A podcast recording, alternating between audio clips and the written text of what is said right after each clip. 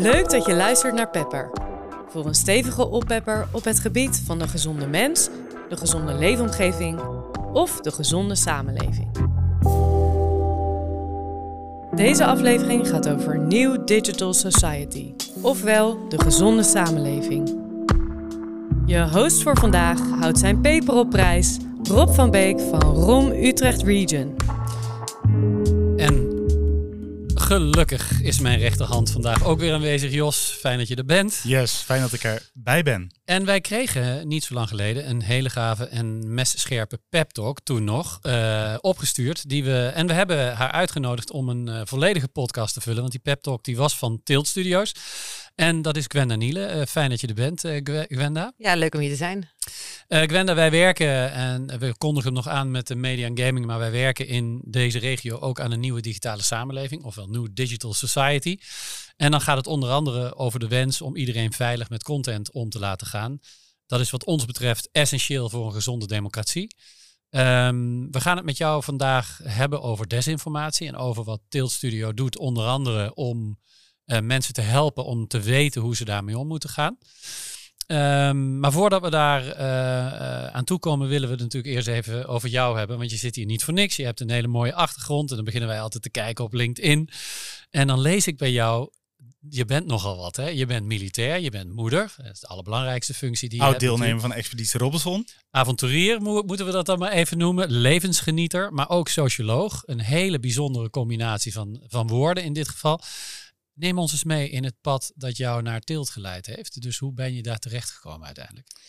Uh, ja, nou, in een nutshell, ik ben uh, ooit begonnen op de militaire academie. Daarvoor had ik geprobeerd... In Breda? Of, uh, ja, ja, ja, in Breda. Ja, Daarvoor had ik geprobeerd of gepoogd om te studeren. Maar eigenlijk wilde ik gewoon van het leven genieten. Dus ik heb een halfjaartje in Utrecht op kamers gezeten. Pedagogische wetenschappen destijds. Dus ik ben militair geworden. En um, al vrij snel nadat ik na mijn opleiding bij een eenheid kwam te werken... ben ik naar Irak uitgezonden geweest.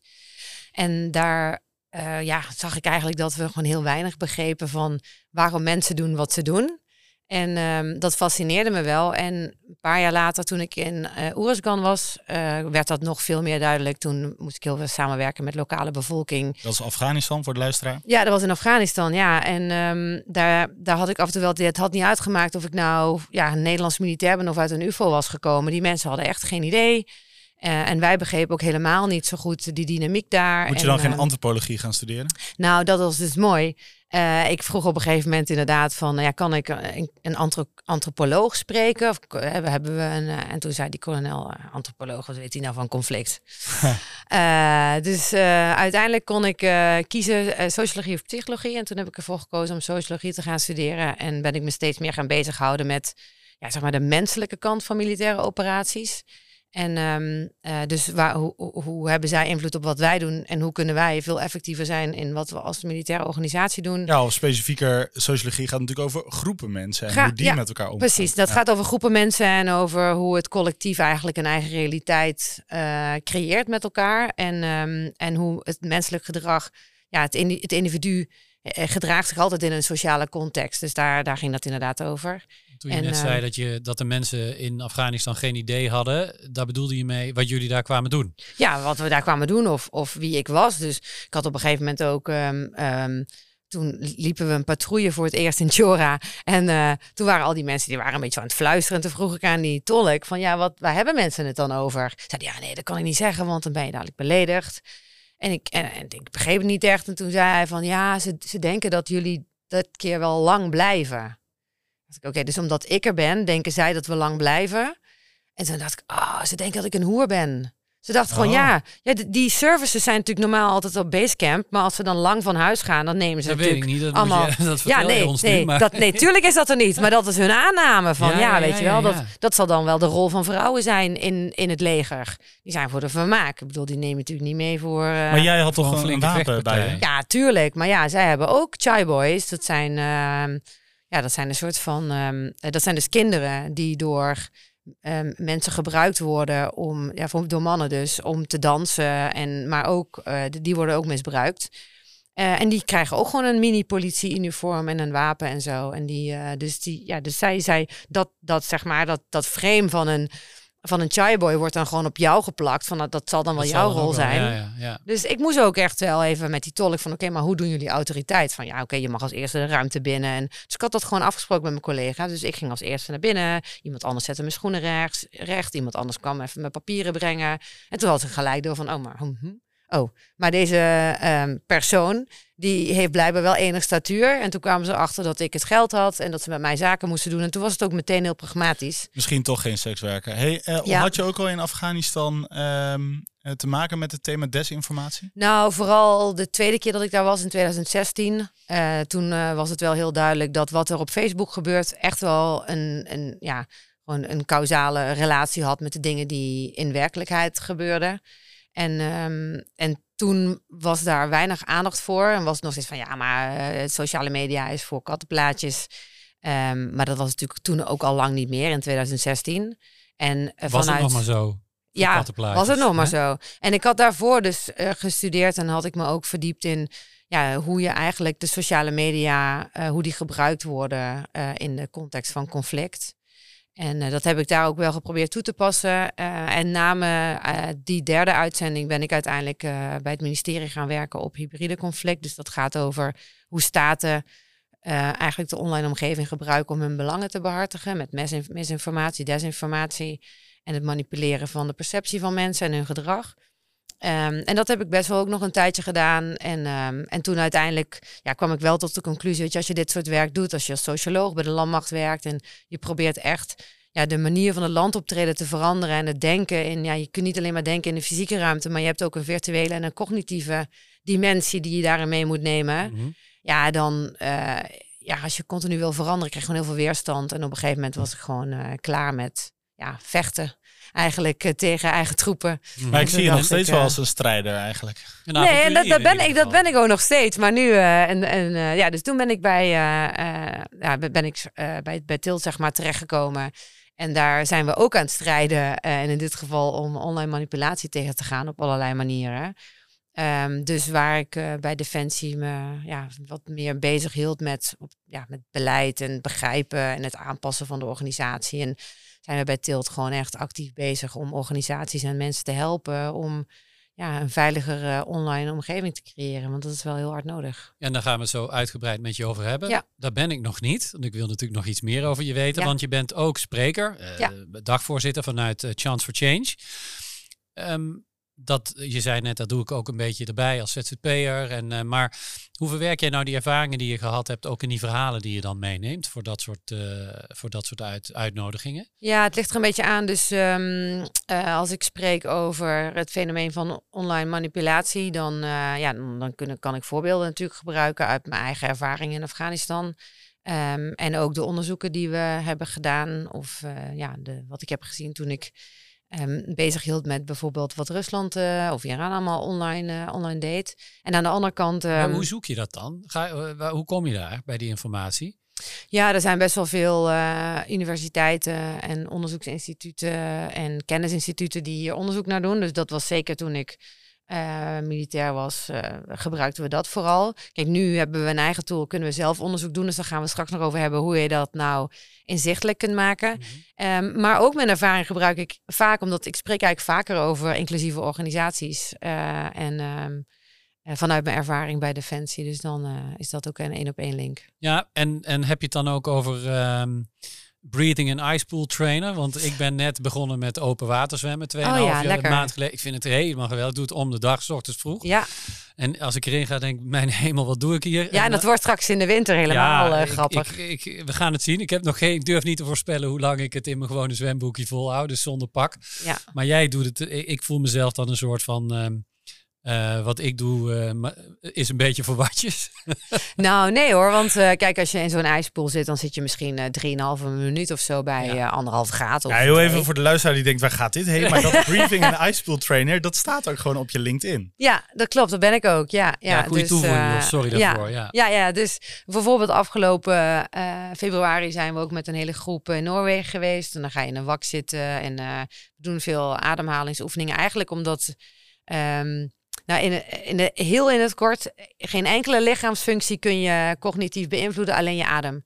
En via je adem, je bloeddruk, je hartslag, je hormoonregulatie, eh, je stressniveaus. En dus je gebruikt eigenlijk ademhalingsoefeningen om te leren om meer focus te hebben en rust. En daardoor krijg je ook meer ruimte in je brein. Ehm, en, eh, en, en als je dan ook nog in een ijsbad gaat zitten, dan krijg je er allerlei happy hormones van. En, eh, en meer witte bloedlichaampjes. En het geeft je ook ja, het gevoel dat je de dag met een overwinning bent begonnen. Toch, Rob? Ja, absoluut. Eh, als ik het water uitkom, dan ben ik echt helemaal de koning. Ja, dat, dat klinkt heel stom. Ja, dus het is ook alleen al als je, ja, als je gewoon koud afdoucht na het douchen, s ochtends heb je dat ook al, dat effect. Dus, um, dus dat, dat doe ik ook erbij. Dus ik ben een beetje een soort van um, nou, voor de luisteraar die dacht, ik ga van alles leren over desinformatie, koud afdouchen, die kun je alvast meenemen. Nee, dus, dankjewel voor deze mooie introductie. Super gaaf. En je bent inderdaad een avonturier. Je bent ook moeder. Ja, ik heb twee dochters van tien en zeven. Ja. Heel spannend. En die wil jij natuurlijk voorbereiden om een wereld waarin ze wel veilig met nou, absoluut. kunnen gaan. Ja, absoluut. Want het speelt ook al op hun leeftijd inderdaad met uh, Snapchat, uh, vrienden verzoeken. En dat begint met, wil je een fotootje sturen? Ik maak het aan de lijve mee, eh, helaas. Uh, met mijn dochters uh, op dit moment. de, de gossip-kanalen, noem maar even als voorbeeld. Als ouder helemaal dramatisch is. Ik kan me nu niet voorstellen hoe kinderen zich voelen op het moment dat ze met dit soort dingen te maken ja, krijgen. Uh, nu zijn jullie bij Tilt al een aantal jaren bezig met, met het verzet, noem ik het maar even, tegen desinformatie. Super cool. Um, ik vind het om meerdere redenen leuk. Niet alleen om, om wie er tegenover mij zit, maar ook omdat het onderwerp mij persoonlijk ontzettend raakt. Uh, en, ik, en ik hoop dat ik daar in de toekomst van mijn leven ook voor een stukje mee uh, kan helpen. Omdat, uh, je zegt het raakt me persoonlijk. Is dat om vanwege je dochters? Nee, niet per se. Dat komt er nu bij hoor. Maar het, de reden waarom het mij persoonlijk raakt is omdat ik zie dat, dat misinformatie en het verkeerd bewust verkeerd beïnvloeden van mensen, wat mij betreft op dit moment de grootste dreiging van onze brede democratische waarden is. Uh, en, en om die reden zouden we het bloedserieus uh, moeten nemen. Uh, alleen dat is nog lang niet op alle vlakken is dat geland.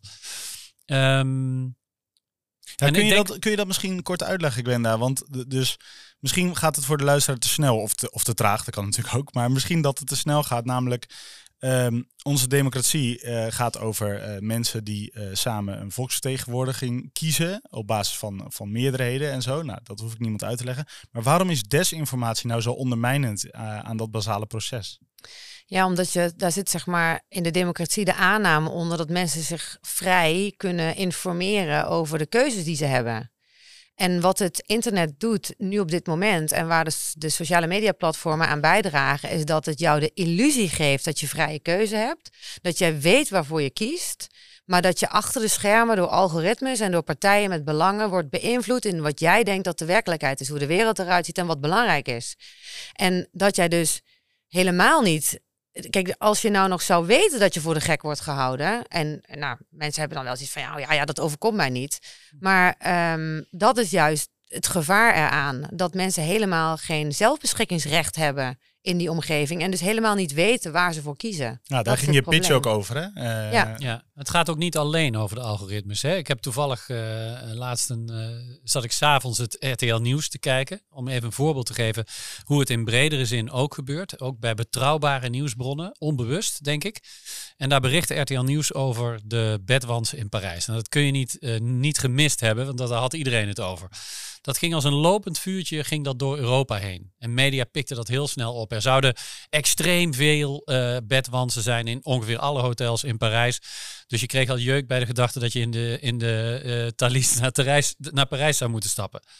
Maar het grappige was dat terwijl ik dat aan het kijken was op RTL Nieuws, ik dacht aan het artikel dat ik op het NOS, in de app van de NOS had gelezen, waar op een hele hoop manieren werd aangetoond dat het eigenlijk voor een groot gedeelte om fake news ging. Bewust nou, of, onbewust. Aangedikt nieuws. Aangedikt nieuws.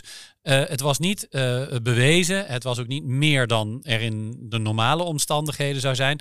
Maar, dat, maar die informatie ontbrak dus tijdens het RTL Nieuws. En toen dacht ik, hé, hey, wacht even, dat zullen ze vast niet opzettelijk gedaan hebben. Maar hier loopt het dus ook al.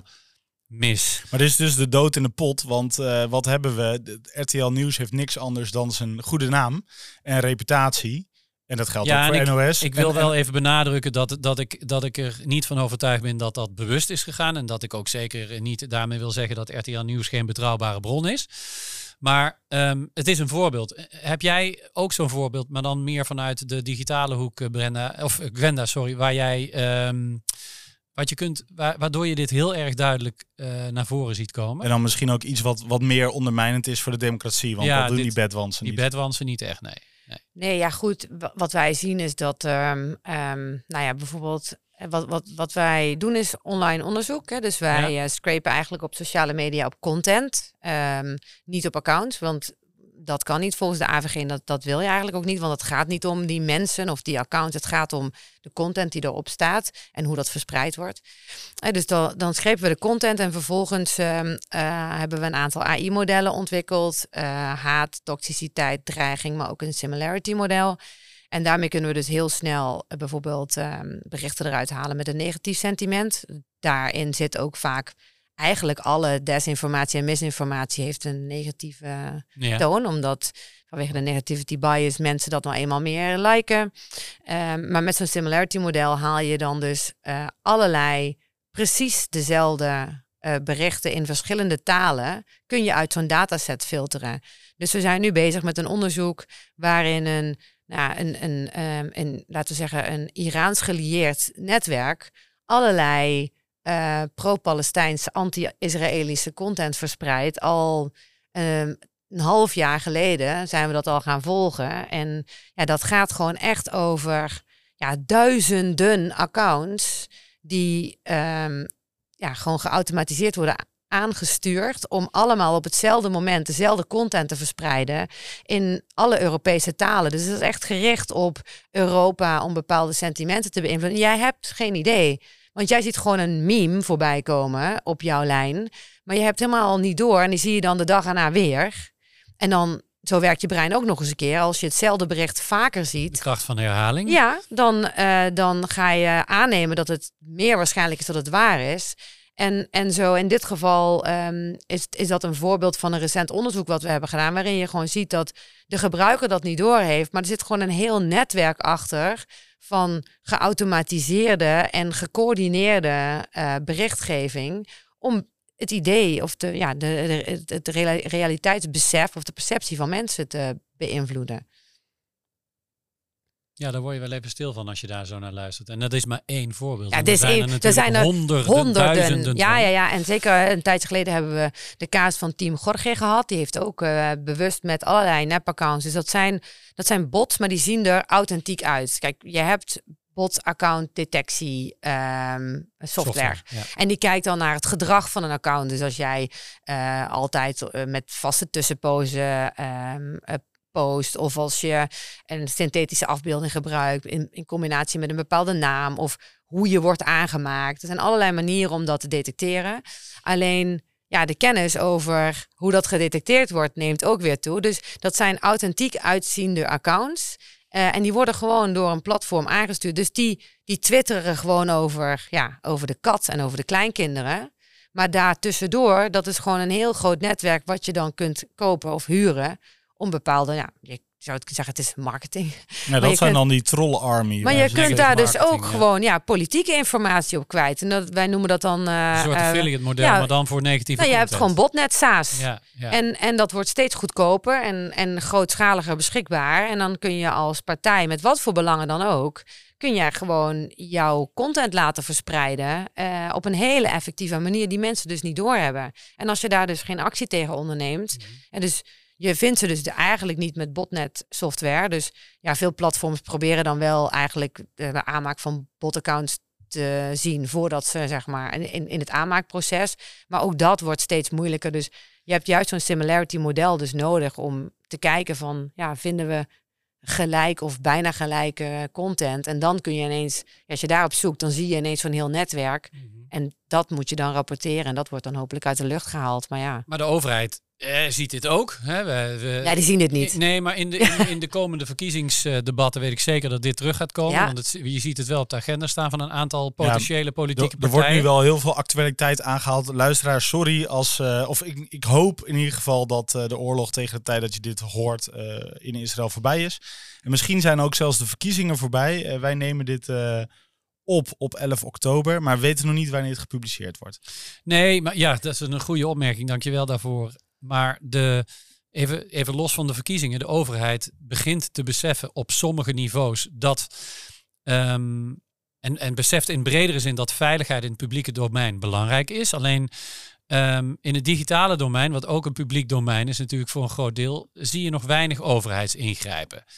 Zie jij dat ook zo? Of, en en, en, en hoe, waarom is dat dan? Ik zie dat zeker zo. En ehm, ik denk wat daaronder ligt is, uh, is angst. Uh, omdat er een aantal misstanden zijn geweest met bijvoorbeeld uh, het gebruik van data. Um, maar ook het online monitoren door overheden van bepaalde mensen of groeperingen. En um, um, ja, dat komt voort uit een onbekwaamheid en een, ook wel een beetje naïviteit, hoe ze daarmee zijn omgegaan. En ik vind dat ze daar een veel grotere rol in zouden moeten hebben, omdat ja, de, de publieke ruimte, de openbare orde en veiligheid is een, nou juist een overheidstaak. En dat besteed je dan uit aan een commercieel bedrijf. En um, de online omgeving is net zo goed publieke ruimte als dat dat de fysieke ruimte is. En er is een heel sterk verband tussen bijvoorbeeld online haat en offline haat en offline geweld. En, en de manier waarop um, bepaalde desinformatie wordt verspreid. Uh, of dat nou Team Gorge is of Cambridge Analytica. Mhm. En um, dat je daarmee verkiezingen kunt beïnvloeden. Dus het is wel degelijk een domein waar een overheid zich veel meer op zou moeten bemoeien. En tegelijkertijd, uh, omdat ze niet zo goed weten hoe. En ook bang zijn voor de backlash. Hè, dat mensen gaan zeggen, ja, het is allemaal censuur. En blijven ze daar weg. Maar daarmee wordt het probleem alleen maar groter. Ja, want je ziet wel heel veel bedrijven die cybersecurity en dataveiligheid doen en dat soort dingen. Maar dat is eigenlijk veel meer het beveiligen van uh, omgevingen die er zijn. En dan vaak op, uh, op uh, commerciële basis en bij bedrijven. Maar waarom zie je nog maar heel weinig bedrijven die de democratie aan het verdedigen zijn eigenlijk? Is dat omdat er geen businessmodel achter Nee, er zit geen businessmodel achter. Nee, want, want hoe moet je dat bekostigen? Mm -hmm. Ja. Er, is gewoon, uh, er zijn wel wat fondsen die bijvoorbeeld uh, ja, de aanpak van desinformatie, daar kan je dan, uh, daar, ja, daar kun je dan wel op terecht. Maar uiteindelijk ligt um, het handelingsvermogen toch bij zo'n platform. En, mm -hmm. um, ja, want daar wil ik wel iets meer over vragen. Want, want je zegt inderdaad, het handelingsvermogen ligt op een plat, bij een platform. Nou, het gros van de platforms waar we het over hebben zijn niet in handen van Nederlandse, laat staan Europese partijen. Dat zijn over het algemeen Amerikaanse platforms of Chinese ja. platforms of Russische platforms. En die zitten ook niet voor niks daar. Dus exact. geen um, platform die erover denkt om naar Europa te gaan verhuizen nee, met maar, de DESA. Ja. Nee, dat klopt. Maar als je nou een beetje doordenkt en je voelt je geconfronteerd met alle ellende die we tegenwoordig tegenkomen, waarom lukt het dan niet bijvoorbeeld om iedereen te verplichten zich te identificeren op zo'n platform? Waarom kunnen we dat niet gewoon als Europese overheden gezamenlijk besluiten. En dan zijn we namelijk misschien in één, in één klap van uh, 80% van de ellende af. Ja, ik, ik ben het helemaal met jou eens. Want uh, het feit dat heel veel anoniem kan. Um, en dat je dus ook meerdere accounts kan hebben. En dat je dus ook bots kan aanmaken omdat het niet verifieerbaar is. Ik denk dat dat een, uh, een heel groot deel op zal lossen. Aan de andere kant krijg je dan ook een hele bak aan persoonsgegevens. Die mensen zullen moeten aanleveren. Die moeten dan ook weer beveiligd en bewaard worden. Mm. Daar moet je ook uh, regels voor opstellen. Maar dat biedt ook weer een kans om te gaan, meer te gaan profilen. Hè? Want dan exact, weten die, ja. uh, die bedrijven ook beter van wie heb ik, wat is de politieke voorkeur. En dan kunnen ze weer een heel profielbewijs spreken van jou ja. opmaken. Want dan, ja, dan, dan ja, zou je ook op een DigiD manier kunnen doen. Dan ja, zou je op een nee, dat zou je op een ja, precies, zou je op een DigiD manier kunnen. Dus ik denk dat er heel veel manieren zijn om dat wel op te lossen. En ik ben daar wel een voorstander van uh, om, uh, om dat te doen. En ik denk dat de platformen, ja, zij gaan dan ja, ermee geconfronteerd worden dat heel veel accounts afgesloten zullen moeten en gaan worden. En, um, um, en dat, nou, als je dan weet dat de beurswaarde van zo'n platform één op één ge, uh, gekoppeld is aan het aantal actieve gebruikers, dan zullen zij daar niet heel erg graag aan meewerken. Maar ik ben daar een voorstander van en ik denk ook dat met de DSA en. Uh, wat met... kun je even voor de luisteraar vertellen wat dat is? Ja, dus de Digital Services Act die geeft eigenlijk nieuwe regels voor uh, grote platformen waar ze zich aan moeten houden in het bestrijden uh, van desinformatie, misinformatie, haat, uh, maar ook in het veilig houden van hun omgeving, de snelheid waarmee ze reageren op, um, op het rapporteren van, van misstanden, maar ook de snelheid waarmee ze reageren op, um, op mensen die weer in beklag gaan. Ja. En dat moeten ze allemaal ook gaan bijhouden. En, dus dat gaat heel veel werklast voor de, uh, voor de platformen geven. Maar dat gaat wel zeker uh, een stuk beter maken. Hoewel ja, bijvoorbeeld iemand als Elon Musk nu al heeft gezegd van, nou ja, nou, ik ga dan niet... Uh... Nee, nou, maar dat precies. Hè. De, daar noem je denk ik al een groot issue. De macht van de platforms is zo groot. Ik zou het niet zo erg vinden als X gewoon op, opdondert uit Europa. Het scheelt een hele hoop... Uh, ja, het oude het Twitter. Een open ja, riool. ja, nee, nou ja, en ik, ik denk dat dat, dat, dat, klopt wel. Uh, tegelijkertijd geldt dat denk ik voor de andere kanalen in zekere mate ook. Nou ja, en het is, kijk, het is de aard van de mensen dan toch om als ze zich uh, gefrustreerd voelen om dat daar te uiten. Ook omdat je dan snel bijval krijgt. En ook omdat de mensen die genuanceerd zijn, die worden zo over, ja, overspoeld eigenlijk met die negativiteit. Die voelen zich helemaal niet geroepen om zich daarin te mengen. Terwijl dan krijg je dus helemaal geen dialoog. Dan krijg je eigenlijk alleen maar de mensen die aan de ene kant en aan de andere kant van het spectrum zich uiten. Die zijn heel zichtbaar. En hoe zichtbaarder die worden, hoe meer het algoritme zich gaat uitzetten. Ja, hoe meer, ja. precies. Hoe meer dat algoritme dat gaat bevorderen. En hoe minder de genuanceerde, hele grote genuanceerde middengroep het zich niet geroepen voelt om zich daarin te mengen. Mhm. En mensen ook het idee krijgen van ja, ik moet me dus blijkbaar extreem uitspreken. Ik, ik word eigenlijk geforceerd om een standpunt in te nemen. En dan krijgen ze ook koffiegesprekken van ja, ben jij nou voor of tegen? Dit onderwerp. Maar waarom doen we het? Want we zijn het erover eens, en dan zijn wij natuurlijk met, met z'n tweeën, met z'n drieën. We zijn het erover eens dat je kunt hier keuzes in maken waardoor dit niet meer kan. Ja. dat betekent dat een aantal hele grote bedrijven op aarde het even, in ieder geval even ontzettend lastig krijgen met hun commerciële model. Maar daarmee kun je wel een enorme stap zetten om de veiligheid van je burgers te uh, vergroten.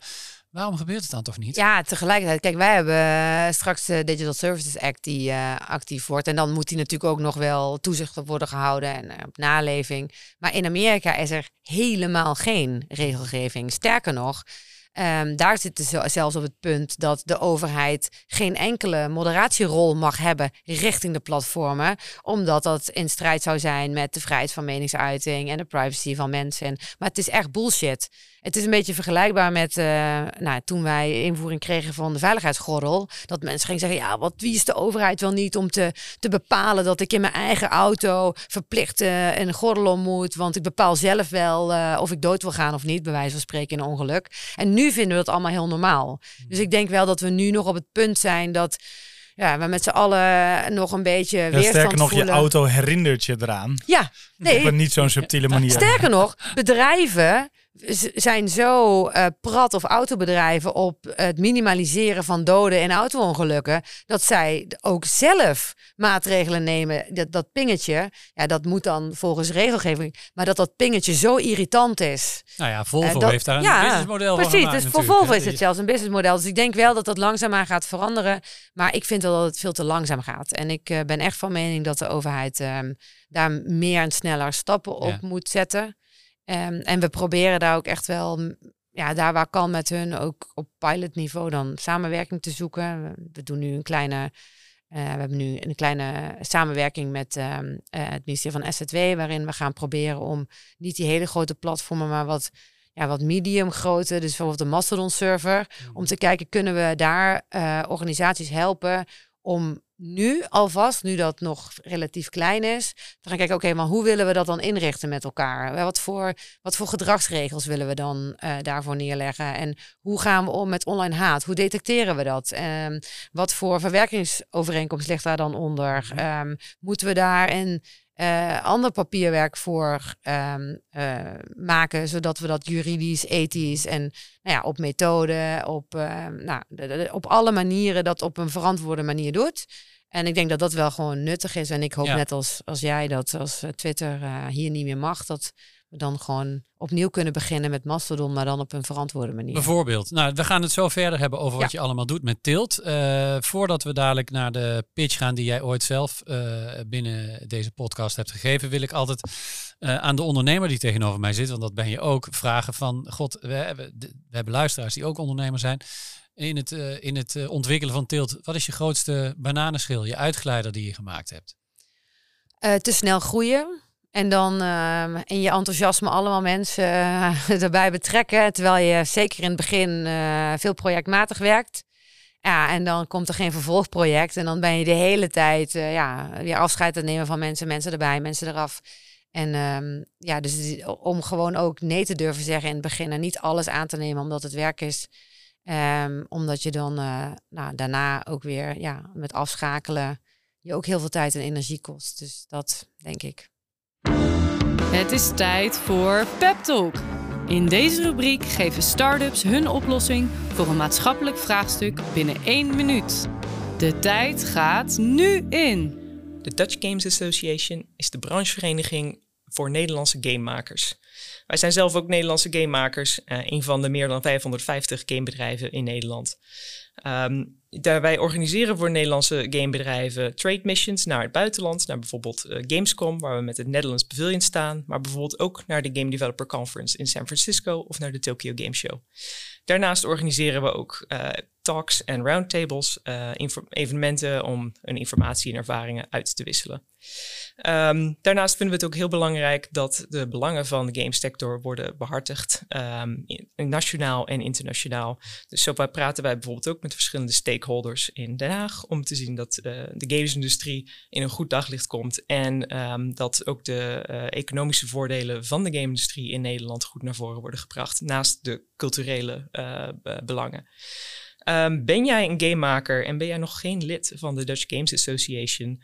Uh, dan zien we je aanmelding graag tegemoet. Uh, als een echte vereniging zijn we er voor leden, door leden. En samen staan we echt een heel stuk sterker om de Nederlandse gamebranche uh, te, te, vertegenwoordigen.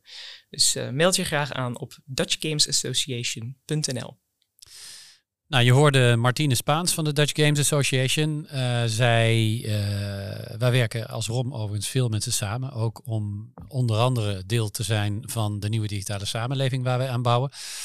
Gwenda, jullie werken ook met uh, games. Hoe, wat, zijn jullie lid van de Dutch Games Association? Ja, we zijn toevallig ehm, vorig jaar in Londen ook geweest inderdaad. En... Um, uh, want we, we, doen dus aan de ene kant online onderzoek en daarmee maken we eigenlijk het probleem inzichtelijk door onderzoek te doen naar narratieven en trends, fenomenen, alles van haatspraak, discriminatie tot en met ja, statelijke beïnvloeding en alles wat ertussen zit. Maar we maken dus ook games om gewoon mensen op individueel niveau ja, bekend te maken met hoe je gemanipuleerd wordt. En, um, en dat doen we door je in de schoenen te zetten van de, van de, van de slechterik. En uh, je zo te leren welke technieken en tactieken er worden gebruikt om je te beïnvloeden eigenlijk. Komt je militaire achtergrond uh, toch weer uh, om de hoek kijken ook. Wat ik zo leuk vind, als ik naar jullie informatie kijk en als ik over de site surf, is dat jullie uh, met Tilt uh, interactieve methodes gebruiken om mensen beter met desinformatie om te laten gaan en te laten snappen wat het precies is en hoe je het kunt zien. En daar heb je, uh, je begon het al een beetje in te leiden, je hebt verschillende oplossingen bedacht. Ik wil ze eigenlijk even gewoon één voor één met je doorlopen, omdat ik denk dat ze de moeite waard zijn om even ja. apart te behandelen. Eén daarvan is de hate speech detection. Ja. hoe werkt dat? Ja, dus dat is eigenlijk onderdeel van ons onderzoeksplatform. En um, dus wat wij doen is op specifieke onderwerpen proberen we dan proportioneel content te scrapen van de sociale media platformen, afhankelijk van de onderzoeksvraag. Um, en dan hebben we een dataset. Um, en in die dataset kunnen we dan, ja, in dit geval het haatspraakmodel, uh, haatspraak laten detecteren. Dus dat is een AI-model, wat betekent dat het dus niet aanslaat op woorden, maar ja, geannoteerd is, zodat het algoritme snapt wat haatspraak is en vervolgens ook kan categoriseren op een schaal van 0.1 tot 1.0 hoe heftig de haatspraak is. En, um, en dus dat model dat... Uh, is dat een soort sentimentmodel zoals we dat vroeger hadden binnen social media? Ja, maar dan wel specifiek echt op haatspraak. Dus we hebben het haatspraakmodel, maar we hebben ook... Dus dat gaat eigenlijk, is dat uh, gebouwd op de definitie van discriminatie. Dus dat gaat over haat tegen specifieke groepen of kenmerken van uh, groepen mensen. Mm -hmm. We hebben een toxiciteitsmodel. Dat gaat gewoon over hatelijke taal. Dus over ja, alles wat heel erg ondermijnend en zuigend en negatief is. En we hebben een dreigingsmodel wat heel specifiek detecteert als uh, iemand, uh, een individu wordt bedreigd. Um, en die modellen kunnen we dan. Wat voor, hoe, ja, ik kan me iets voorstellen. Maar nou, bijvoorbeeld, we hebben net recent een, uh, een onderzoek gedaan naar uh, haat tegen politici. Dus dan voeren we eigenlijk alle namen van de politici in. Dus dan krijg je niet alles wat politici posten, maar je krijgt eigenlijk alle comments over die dus politici. Met hun accounts. En, met hun ad, ja, ja. Sigrid Kaag erin, zeg maar. Om maar een voorbeeld te geven. Om maar een voorbeeld te geven, ja. En dan, maar dan van alle politici, want... nee, maar je geeft dat voorbeeld omdat zij natuurlijk ja, heel veel ja, haat ja, ja, heel veel haat. Inclusief ehm, van volksvertegenwoordigers. Ook. Um, en dan hebben, je een, uh, hebben we dat gedaan over een periode van vijf maanden. En dan alleen op Twitter. dan heb je het over 3,5 miljoen berichten. Nou, op het moment dat je dan die haatfilters aanzet. Mijn hemel. Ja. En, dan, uh, als je dan die, die en, en, daar zitten dus ook aardige berichten tussen. Ja, ja, als je dan de haatfilters aanzet, het ligt er een beetje aan hoe. Maar als je die heel smal aanzet, dus alles wat hoger dan 0,8 scoort, dan hou je nog een zeg maar een paar honderd berichten over. En dan daar zitten dus echt dingen in van uh, ik kom naar je huis en hak je kop eraf. Ja, of en, ga met een uh, fakkel door je straat lopen. Nou, bij wijze van spreken. Dus, dat, dus, dus zo werken dan die filters. En dan kun je dus in een, in een hele grote dataset, eigenlijk met een klik op de knop, kun je meteen zien wat haatspraak is. En wat je daar weer mee kunt doen, is dat kun je dus rapporteren bij de platformen of zelfs bij de politie. Um, en daar kun je van besluiten van ja, wil je daarop reageren of niet. Dat doen wij zelf niet. Wij zijn vooral degene die inzicht bieden voor organisaties of ja. Um, uh, omdat wij niet vinden dat wij en um, onderzoek moeten doen en de interventie ook uh, doen. We proberen het onafhankelijk beeld te schetsen. Dus we zeggen ook niet dit is goed of dit is slecht. We zeggen alleen maar dit is het model. Dit en, is dit, de rapportage en dit is ervan. de rapportage Ja. ervan. Um, en ook wel om organisaties en ook de overheid inzichtelijk te maken van ja, je kunt wel zeggen van het meldpunt online discriminatie die mogen alleen maar acteren op wat er gemeld wordt. Maar dit is wat er gemeld wordt. Tien dingen per dag. Uh, terwijl als wij scrapen, dan vinden wij 1500 dingen op een dag die ook gemeld hadden kunnen worden. Dus het mandaat van zo'n organisatie moet je verruimen als je ook echt impact wil hebben. En ontdekken jullie nou dingen die anders niet aan het daglicht komen? E- Even voor mijn begrip, hoe, hoe bijzonder is het dat je dat doet? Uh, Nou, het is vooral zeg maar dat de hoeveelheid van troep. Um, um, kijk, niet alles. Een heel groot deel is heel, heel negatief of heel naar, maar dat is vrijheid van meningsuiting. En um, wat wij dus heel goed kunnen, is uit een hele grote bak met onzin of troep of narigheid, precies dat eruit pikken waar je wel wat mee kan. En dus zeg maar even die wat hele verder gaat dan vrijheid ja, van meningsuiting. precies. Ja, Dat wat dus voorbij vrijheid van meningsuiting gaat, om dat aan te pakken um, en om te zorgen dat die hele gekke, extreme uiterste, dat, dat, je, dat je daar wat aan doet. Ook om eigenlijk de middenmoot te motiveren om wat meer in gesprek te gaan.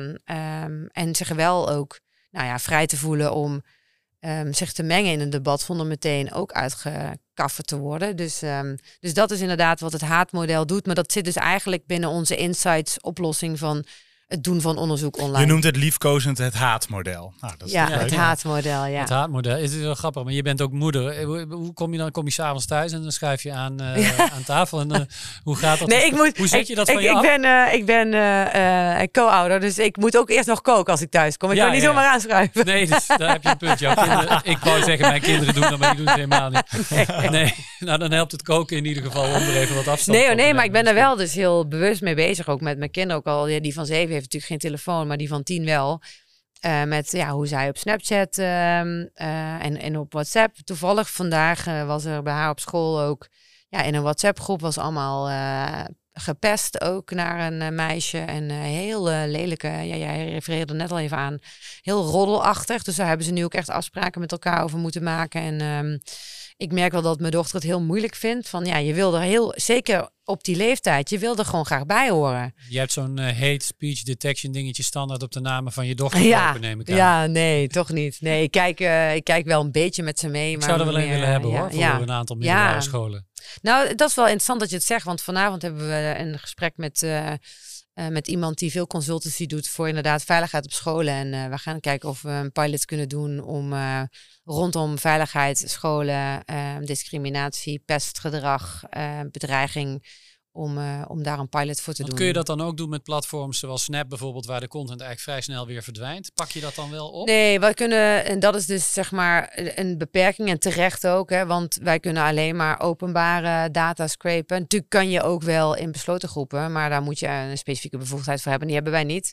Dus wij proberen zo creatief mogelijk op alles wat publiek toegankelijk is, om, uh, om daar zoveel mogelijk informatie en trends en narratieven te vinden die uh, bruikbaar zijn voor, um, voor ja. Ik ben haat kan natuurlijk ook heel ondermijnend zijn voor een democratie. Zeker haat richting volksvertegenwoordigers. Die uh, vervolgens is de drempel om nog een volksvertegenwoordiger te willen worden uh, hoger voor mensen. Um, uh, je ziet ook haat, bijvoorbeeld, ik moet aan antisemitisme denken, wat ook wel eens de kanarie in de kolenmijn voor een democratie wordt genoemd. Als er als jodenhaat toeneemt in een samenleving, dan moet je je zorg gaan maken, uh, want een democratie is ook ingericht om minderheden te beschermen. Uh, dus we hebben het over haat, maar kan je ook, hebben jullie ook een tool om die desinformatie um, uh, openbaar te maken en aan te wijzen als desinformatie. Ja, dus die, die desinformatie, het verschil eh, met zeg maar gewoon haat en desinformatie, dat achter desinformatie zit de intentie eh, om um, eigenlijk gecoördineerd bepaalde informatie te verspreiden. Um, en dat vind je dus bijvoorbeeld met zo'n similarity model. Daarin kun je dan vinden dat er ook echt op grote schaal bewust je uh, wordt misleid doordat bepaalde informatie door bots wordt verspreid of fake accounts of um, hoe ontdek je je hoeft ons niet helemaal uit te leggen waar de unieke kant maar dat is een ander ding dan de hate ja dat is dus dat is dus, dat is een, ander, model ja, ja? is een ander model dus dan heb je eigenlijk een hele dataset bijvoorbeeld rondom uh, een verkiezingsthema en die uh, haal je dan, uh, daar, daar zet je dan het similarity model op. En die is, uh, dat noemen ze dan language agnostic. Dus die kijkt over talen heen. en die vindt dan eigenlijk in alle, alle talen die in Google beschikbaar zijn, vindt die precies identieke berichten of die voor een groot deel identiek zijn. Dus er zit ook een soort van similarity score in. Dus, dus 1.0 is gewoon, het is exact vertaald volgens uh, Google Translate. En 0.8 is dan, uh, ja, het is uh, handmatig bijvoorbeeld gedaan. hoe verder het afwijkt, hoe groter het signaal oh, dat ja, het misschien verkeerd is? Nou, nee, nee, nee. Dus, hoe dus, meer het hetzelfde is juist. Dus, dus hoe, hoe groter de similarity score, hoe meer precies hetzelfde het is, zeg ja, maar. Precies, ja, precies. Ja. En dan vind je dus gewoon hele bakken met precies dezelfde berichten. Dat is dat voorbeeld met ja. die Iraniërs. Ja, precies. Dus zo vinden we eigenlijk uh, uh, dat soort netwerken. En daar zie je dan dus ook dat dat, dat accounts zijn die bijvoorbeeld eigenlijk altijd in, uh, in het Persisch posten en dan ineens overgaan op het Engels of in het Russisch of wat dan ook. Dat is natuurlijk heel gek. en, um, en zo vind je allerlei, kun je op allerlei manieren indicatoren vinden op open bronnen. Je hebt ook open groepen op Telegram. Kijk, we kunnen niet in gesloten groepen. Maar wat we bijvoorbeeld wel zien is Um, als jij in een dataset ineens uh, allerlei linkjes vindt naar, uh, want dat, dat, zie je als je de content doorzoekt, vind je niet alleen het bericht, maar in die berichten worden bijvoorbeeld ook websites gedeeld of artikelen of uh, linkjes naar groepen op Telegram. Dus als je ziet dat een bepaald narratief verhardt en vervolgens worden mensen gaan een bepaald, doorgeleid, ja. ja. die worden doorgeleid naar een Telegram kanaal, dan weet je van oké, ze gaan nu wel dingen meer organiseren of, of dingen bespreken waarvan ze weten dat ja, dat, dat, dat wil je niet in de openbaarheid hebben. Mm. dus dat kan een signaal zijn om het door te geven aan de politie of op een andere manier. Dus, dus je moet, ja, je, het is niet super makkelijk, hè, want um, je, we zijn gewoon terecht ook gebonden aan, uh, aan, aan, aan privacy-wetgeving. En, en daarnaast hebben we gewoon ook wel een ethisch uh, een, een, een, een ethisch uh, bewustzijn van ja, wat wij proportioneel en subsidiariteit uh, noemen. Dus we willen nooit meer informatie verzamelen dan nodig is voor wat we doen. Ja, we willen geen sleepnet. Nee, we willen geen sleepnet. Nee, en we willen ook niet dat je het op een andere manier kan vinden. Dus als je iets handmatig kunt onderzoeken, ja, dan ga je er geen scraper en een, en een, en een AI-model op zetten. Dus zo proberen we wel altijd heel goed na te denken over hoe we dat doen. En ook als we dus met ja, we, we, werken eigenlijk alleen maar met overheden, semi-overheden, NGO's samen. Um, dat we dan ook uh, een verwerkingsovereenkomst waarin we en een plan van aanpak waarin we schrijven waarom we verzamelen, op basis van welke grondslag, hoe lang we dingen bewaren. Ook om het ervan... afgedekt te ja. hebben natuurlijk. Je moet nou ja, maar ook voor onszelf, maar ook wel voor, voor, voor degene van wie we dat doen. Hè. Die proberen we ook daar een beetje mee te nemen van ja, dat is leuk dat je dit wil weten, maar op basis van welke grondslag. En en wie ziet dat dan allemaal bij jou? Want niet, dat hoeft dan ook niet de hele organisatie rond te gaan. En wat wil je dan dat we met je delen? dus we delen wel in de content of ook accountgegevens of zit er wel of niet een linkje bij. Dat zijn hele bewuste keuzes die je maakt om te zorgen dat mensen wel gewoon ook veilig online kunnen zijn zonder dat ze de hele tijd in een, in een, in een uh, dataset oppoppen terwijl ze gewoon kritisch zijn. Dat moet gewoon, dat is ook onderdeel van de democratie. Ja. Dat zijn dus twee hele mooie, zou ik maar zeggen, uh, SaaS-oplossingen, of, of in ieder geval software-oplossingen. Dan heb je daarnaast maken jullie ook games, games en workshops ja. om uh, mensen ander gedrag aan te leren, te helpen. Absoluut. Um, dat maakt het. Uh, kun je daar wat meer kun je een voorbeeld geven van zo'n game voor wie je dat hebt? Ja, we hebben dus recent hebben we in samenwerking met de Amerikaanse overheid hebben we Catpark uh, gemaakt. Ja, mensen, let that sink in. State Department klopt aan aan de Euclideslaan in Utrecht en die vraagt: hey, kunnen jullie misschien een game ontwikkelen? Ja, ja klopt. Ja, dat is wel zo. Die, die detecteer jij heel strak, uh, Jos, want iedere keer heb jij het over allerlei projecten die over de hele wereld gaan. Ja, dat klopt. Ja. Dat kan toch niet?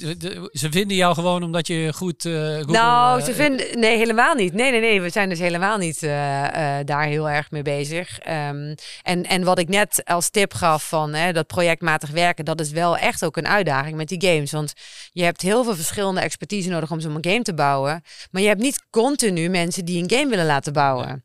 En, um, uh, en dan moet je toch de goede mensen ergens vandaan halen. En je weet ook dat het project voorbij is. Het kan zomaar weer een jaar duren mm. voordat we iets nieuws gaan bouwen. Dus het is heel moeilijk te verkopen, een game. Een game is echt iets wat iemand, een organisatie voelt van...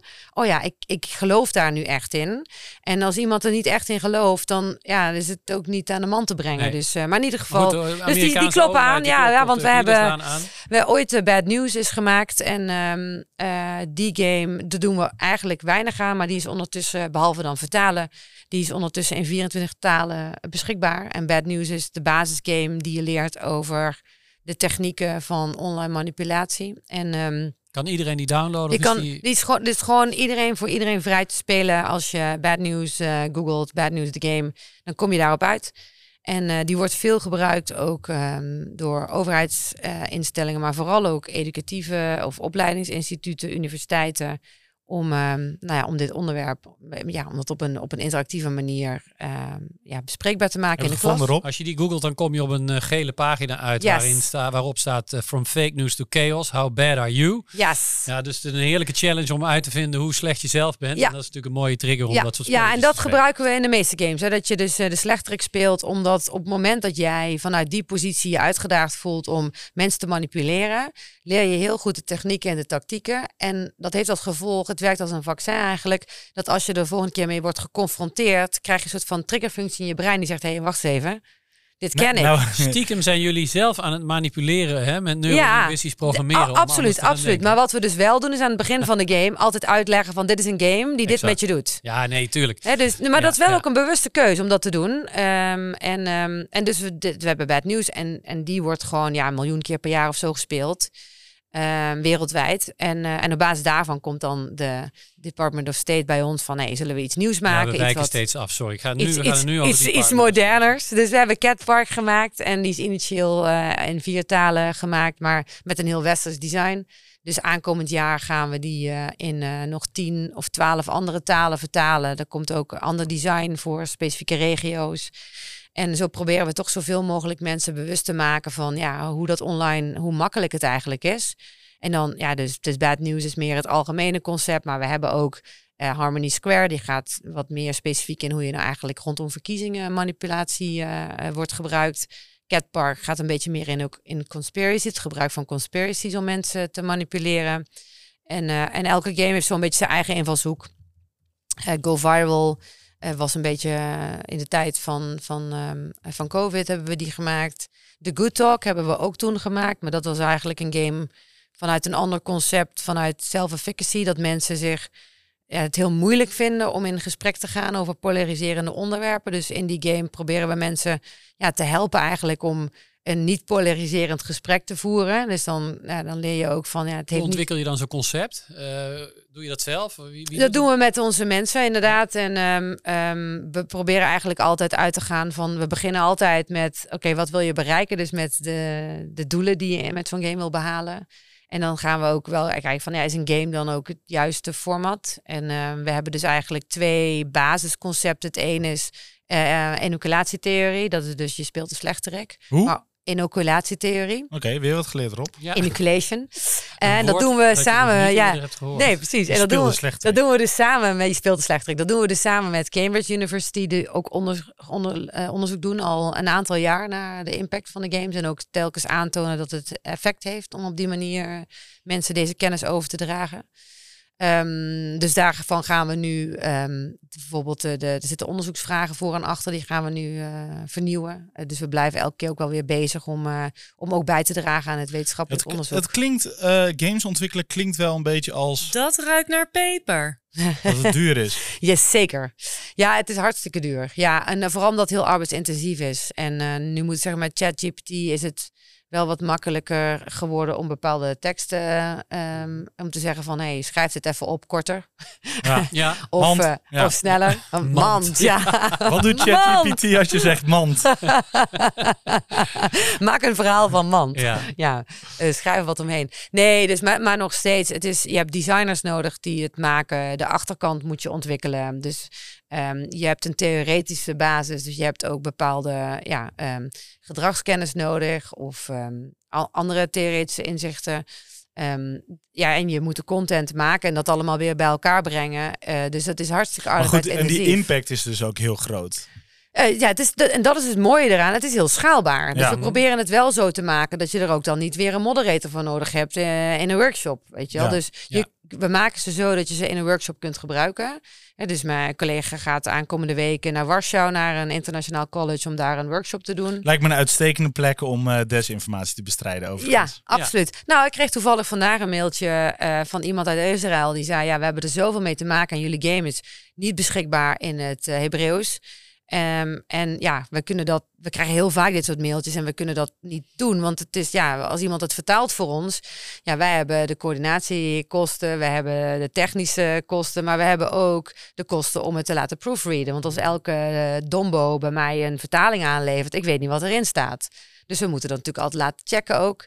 Uh, maar nu hebben we gezegd van, joh, weet je, um, ik snap helemaal dat het belangrijk is, dus dit gaan we gewoon regelen. Uh, dus zij gaan het vertalen in het Hebreeuws. Um, en we, uh, we gaan gewoon zorgen dat die uh, snel ook in het Hebreeuws beschikbaar komt. Um, maar um, ja, dus zo probeer je toch een beetje ja, een middenweg te zoeken tussen. ja, we, het, het, het, het, we maken geen winst, laat ik zo zeggen. Nee, dat is, dat is jammer, want ik gun je heel veel winst, omdat je daarmee alleen maar meer van dit soort. Ja, daar kan je meer, daar kan je meer mee doen. doen. Ja, zeker. Ja. Je, ja. Even, even voor de luisteraar. Dus kijk het naar Tilt. Ik ga het over onderzoek.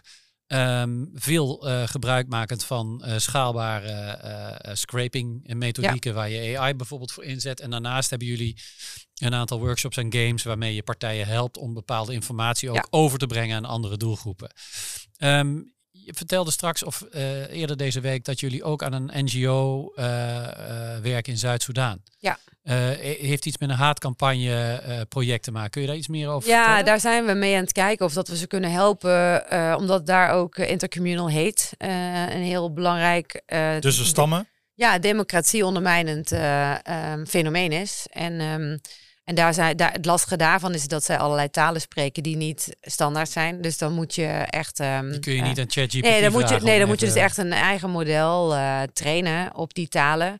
Dus we zijn nu met hun aan het kijken van oké, okay, wat kunnen we wel doen met de mogelijkheden die we nu hebben. Dus in het Arabisch, in het Engels, in het Frans bijvoorbeeld. Uh, want ja, veel narratieven die, uh, die, zijn taaloverstijgend. Uh, en tegelijkertijd zijn we aan het kijken, kunnen we funding krijgen om wel gewoon in de specifieke talen ook uh, specifieke uh, narratieven en trends te kunnen onderscheiden met hun. Maar zij kwamen dus ook bij ons van ja, wij doen altijd onderzoek, maar we doen alles handmatig. En dat heeft een grote foutmarge, maar je mist ook een hoop. En, uh, en je bent dus heel snel dan accounts aan het volgen.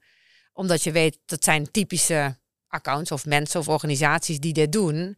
Maar dat, ja, ho hoewel ze in Afrika niet de AVG hebben, voelt dat voor hun ook, ja, zo van, nou, we zijn dus wel echt dan, ja, we willen het liever op een andere manier doen.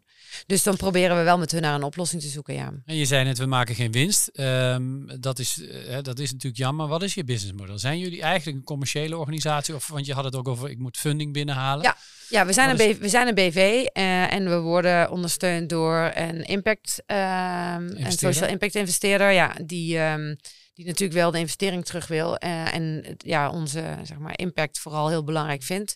En tegelijkertijd schrijven we ook gewoon in op, uh, op allerlei uitvragen, tenders, om, uh, om op die manier funding te krijgen voor wat we doen. Welke investeerder is dat? Uh, CS Impact Fund heet het, ja. En zoek je nog nieuwe investeerders?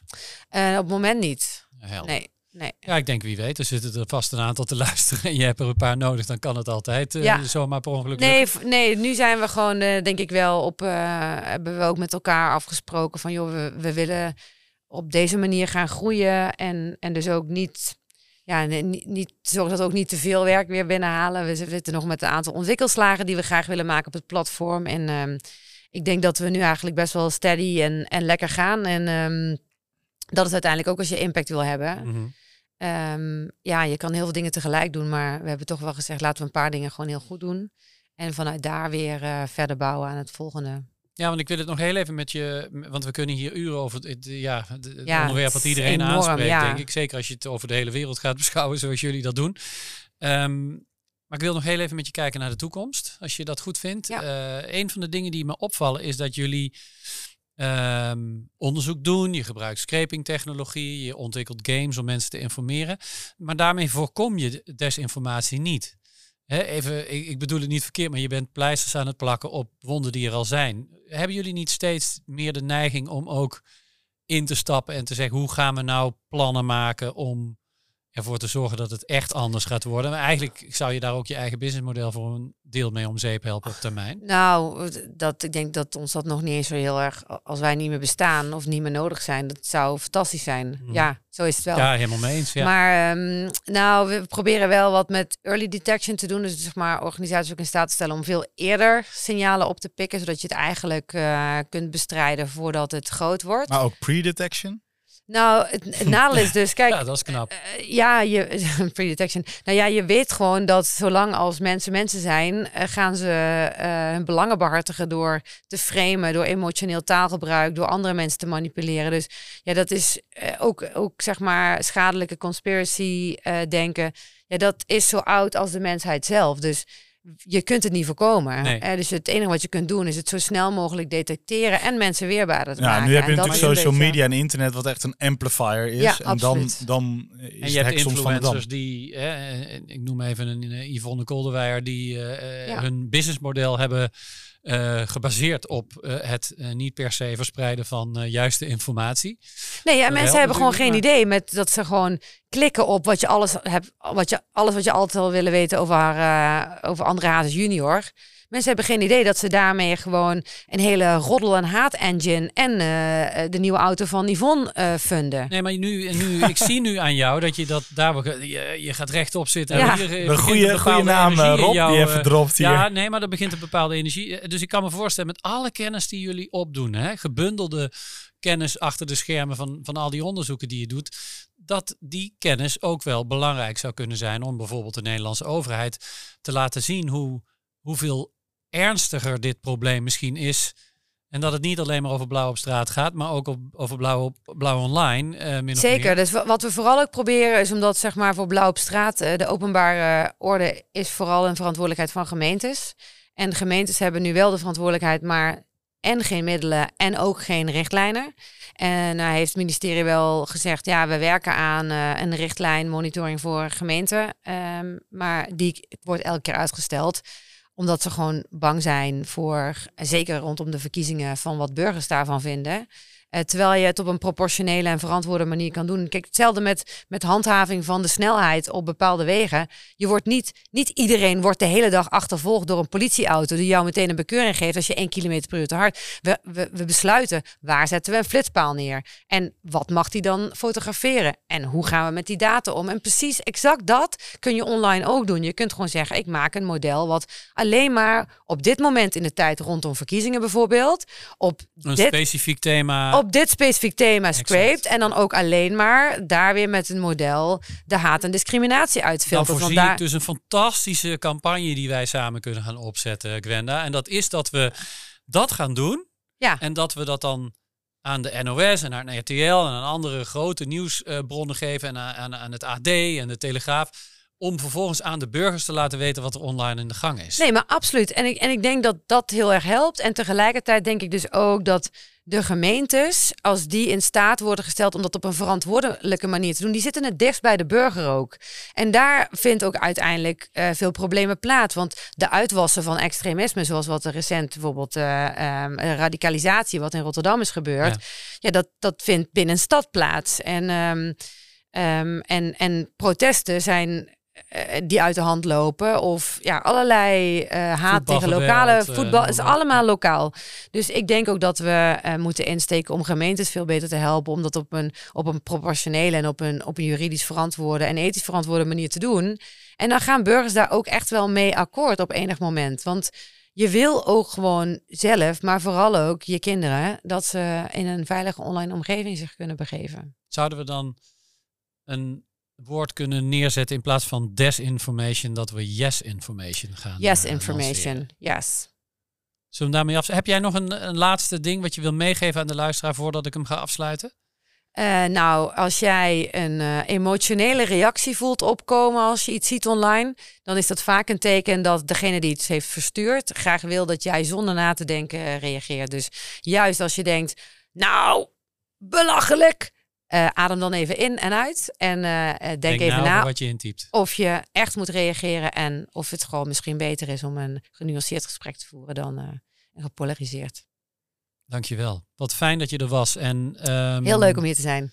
Dus nog even voor iedereen, zoek het op. Tilt Studio. Ze zitten in Utrecht op de Euclideslaan. En ik kan er zo naar kijken als ik hier eh, vanaf deze studio naar buiten kijk. En check de games. Helemaal. Ik heb ze net al uh, online gezet. En vanavond na het eten ga ik met mijn kinderen deze games uh, spelen. Ik hoop dat alle luisteraars dat gaan doen. Gwenda, dankjewel voor je aanwezigheid. En natuurlijk ook dank aan de Dutch Games Association voor de pep talk van vandaag. Tot de volgende. Smaakt dit naar meer? Volg Pepper als je de smaakmakers wilt horen op het gebied van de gezonde mens, de gezonde leefomgeving of de gezonde samenleving.